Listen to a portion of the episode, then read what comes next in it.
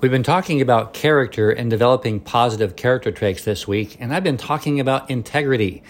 Integrity, in my definition, is what you're doing when no one's watching.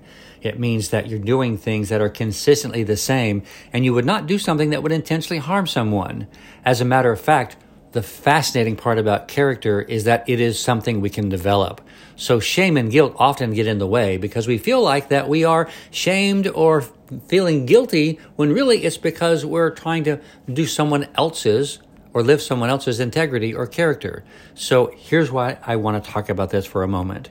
You choosing the level of character that you want to have is about you and the level of integrity that you want to have. So let's be sure that we are doing the things that we want to do as long as we're not harming someone else. I love you. I'm Dan Clark.